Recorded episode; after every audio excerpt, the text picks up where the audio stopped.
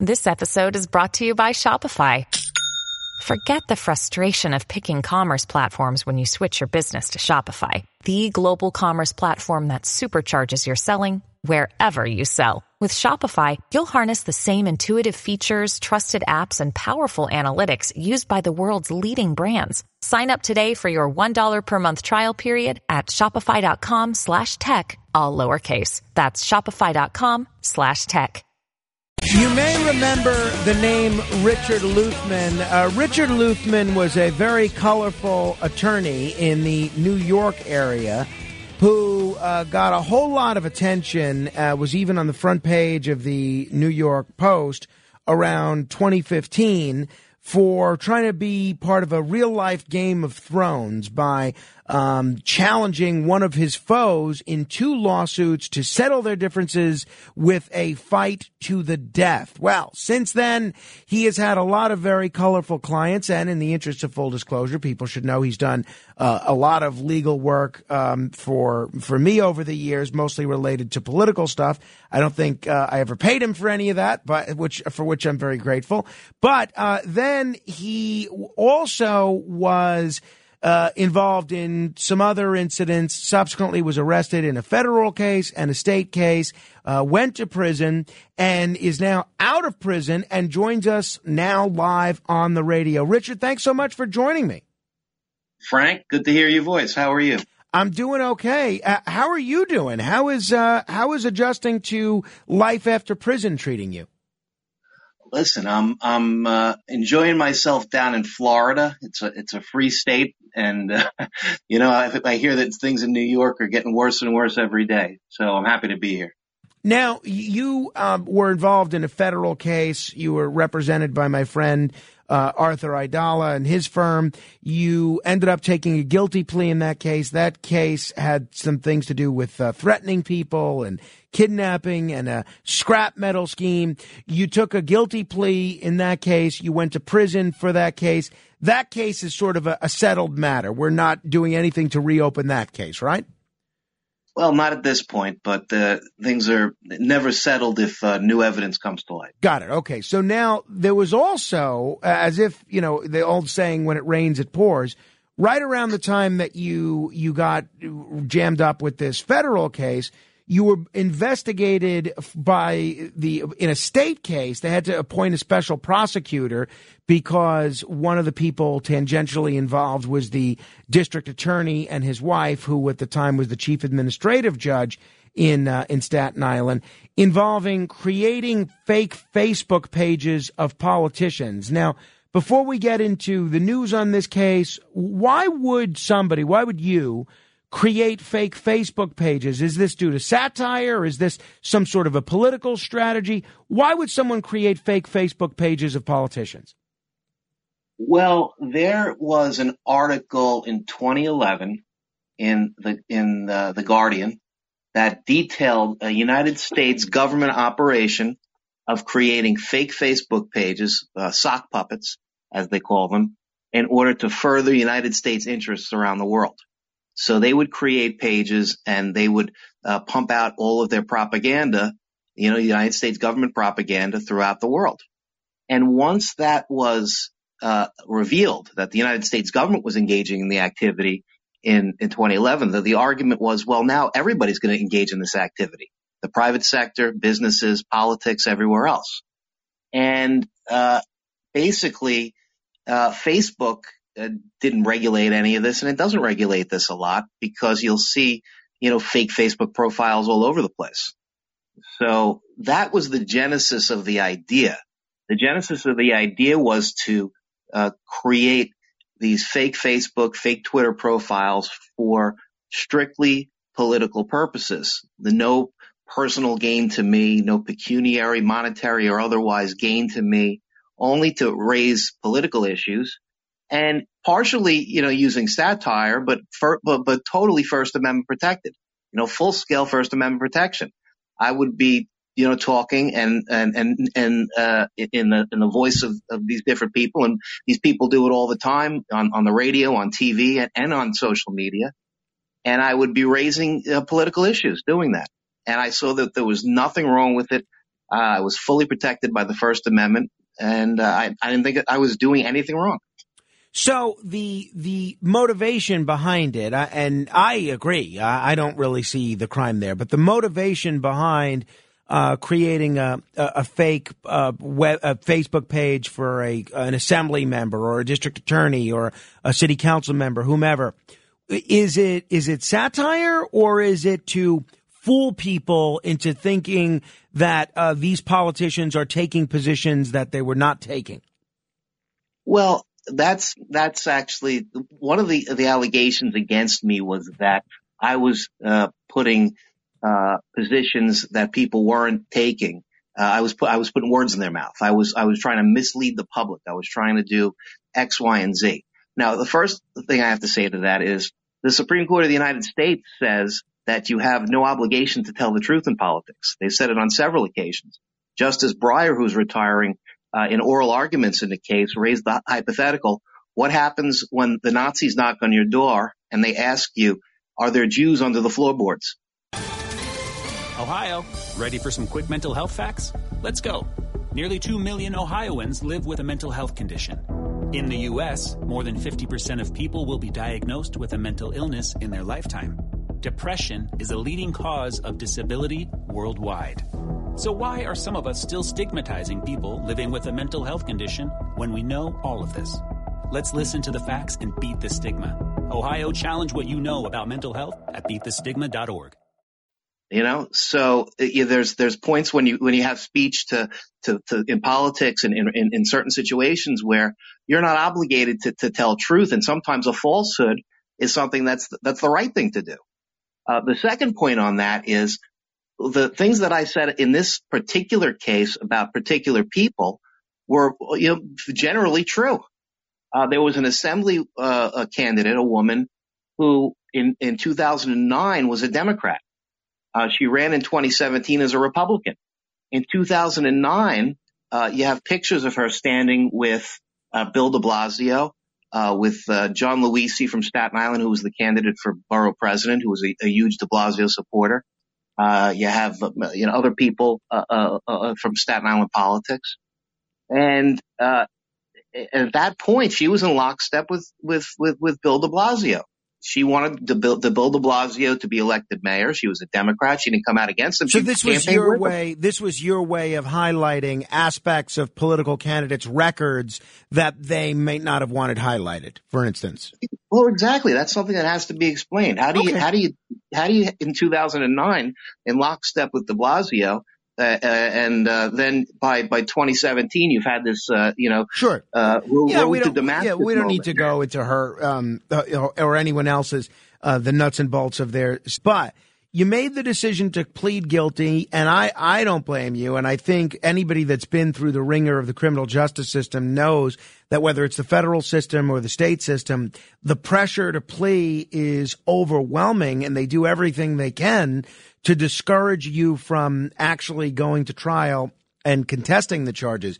Now you have filed uh, some paperwork to disqualify the special prosecutor in your case and take back your guilty plea in this fake uh, Facebook page uh, case.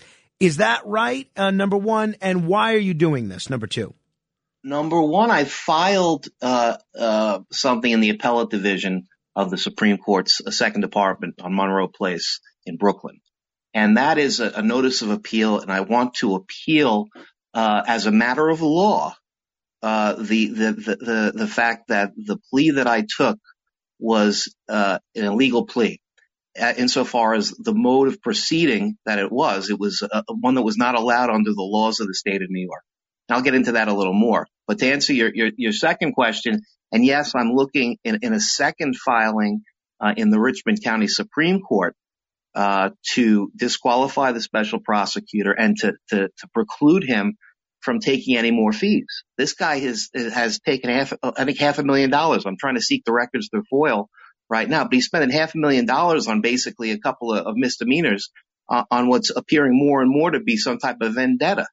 Uh, they so I want this this uh, this prosecutor to be cut off and I think that he should be kicked off the case too, because he has a history uh, when he was an 18B panel attorney for fraudulent billing, for, for misrepresenting billing. And so he was overbilling the city of New York and the state of New York and the taxpayers before.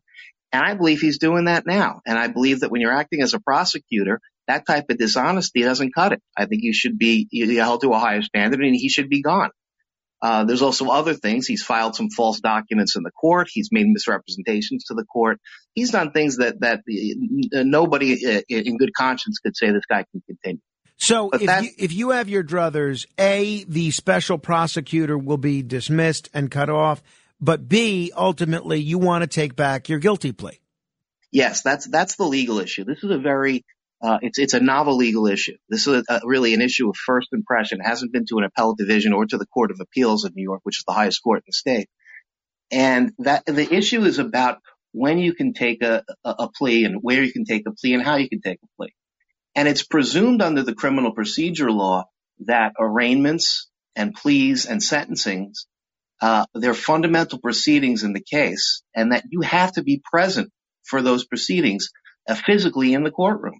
Uh, there's uh, a, a, an exception for, for, for, for pleas and, and for sentences for only for misdemeanor cases under the procedure law, and that's only with a very specialized affidavit.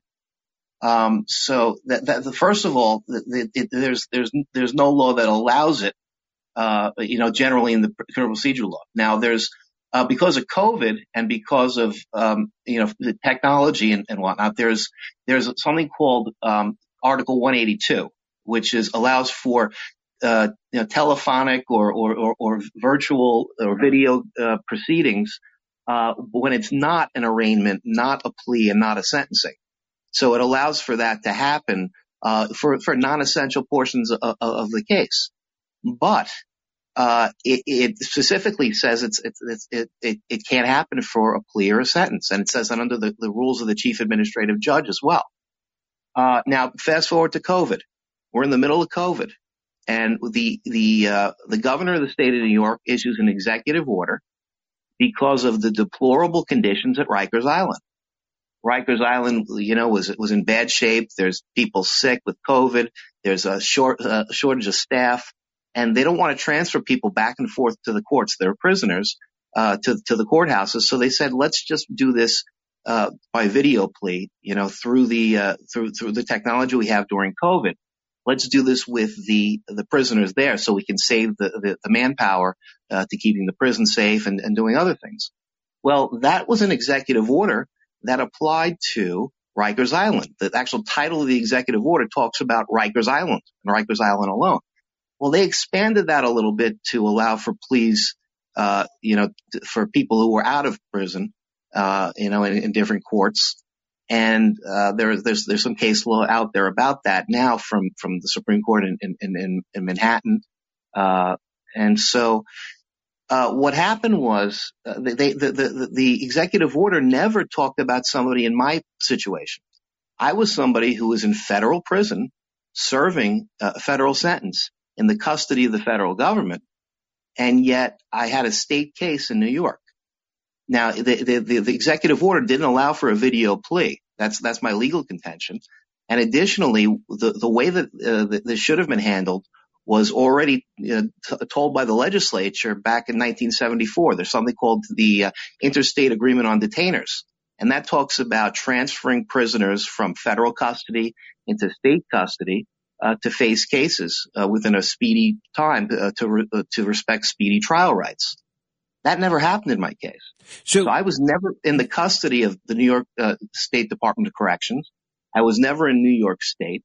I was in a federal facility in Pennsylvania. I could have been on the dark side of the moon taking that plea because there were no New York State police officers, no New York State uh, correctional officers, uh, nobody from New York State there to even uh, quantify or qualify the fact that I was in the room. Uh, the fact is that there's a presumption of regularity that attaches when you're in, you're a prisoner in, in the in the custody of the New York State, New York New York City correction system, or in a prison, or or in the court, or in an attorney's office, or someplace else in New York State I could have been anywhere. I and and and, the fact I was, I was in a room, and there were uh, there, there was all sorts of uh, things happening, which I'm, I'm I, I it's just I'm not going to get into it now, but I, I was there's no regularity that attaches to that. There's no New York State hook to someone sitting in a federal prison taking a, a plea. Because if that's the case, I could be sitting in a prison in, in the Ukraine, uh, you know, uh, avoiding shells and take a plea in New York State. It just doesn't. It, it doesn't have any legal, uh, the, the legal significance and the presumption of regularity that's needed under New York law. Understood. So the, in addition to wanting the prosecutor dismissed, your basis for appealing your guilty plea is because you're saying Governor Cuomo's executive order specified Rikers Island number one and um, did made no mention of taking pleas by video from federal prisons in Pennsylvania. Exactly. That's that's a that's a bridge too far. If they're going to say the, the people in, in, in New York State custody can do it, that's fine.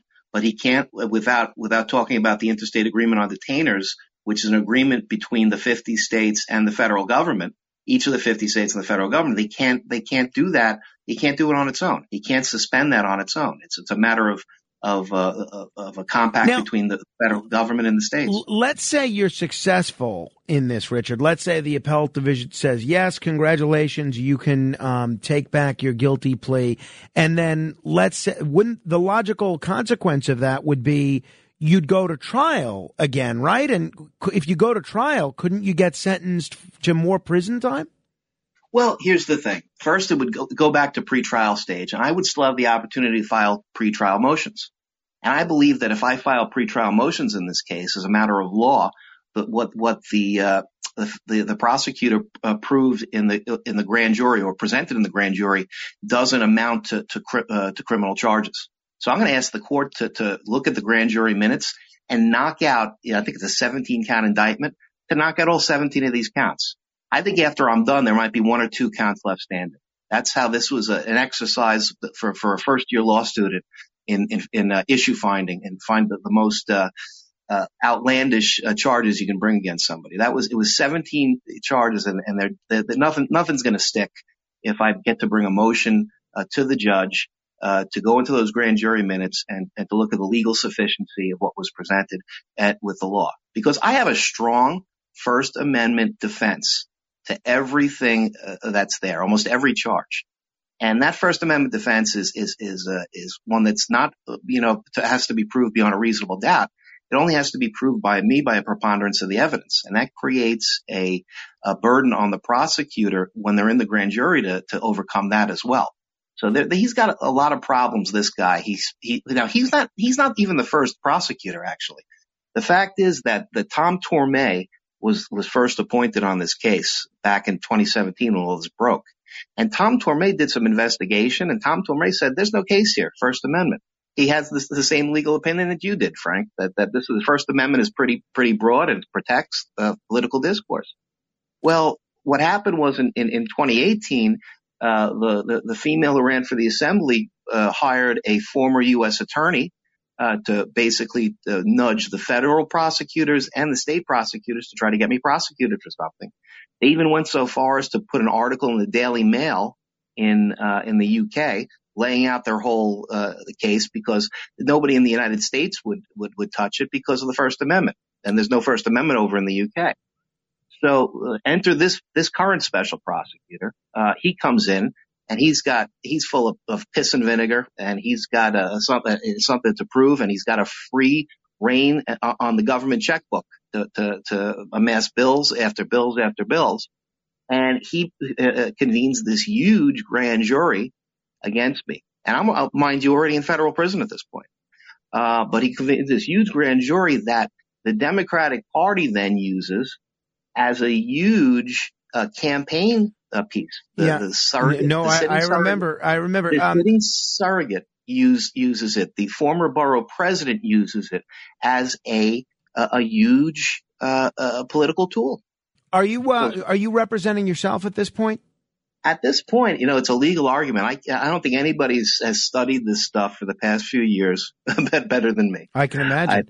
I, I think that I, I, I'm, I'm, I'm laser focused on this issue. Uh, you know, I, I, I'm, I'm, I'm trying to stick to the law here. Uh, and I think that, you know, the next couple of hurdles that I have are legal hurdles, and I think I'm the best person to do it. And uh, so I, all told, how much time did you end up serving in federal prison? Well, and that's that's that's a good point because you asked, well, well Rich, couldn't they, they they bring you back to to trial and give you more time? I have three years worth of jail credit for in, for New York State, so I'm playing with house money at this point does anybody really think that fake Facebook pages are going to land me in jail for three more yeah, than three well, years? that's that's that's a fair point, uh, Richard. As something tells me we're going to be hearing a lot more about this case. So the next step in this case is what? We're waiting to hear back from the appellate division. Well, um, I'm supposed to have I'm supposed to have a uh, a hearing on April 7th in Richmond County Supreme Court. I called them up to try to figure out how I'm going to do that because I'm on U.S. probation and I can't leave the Middle District of Florida.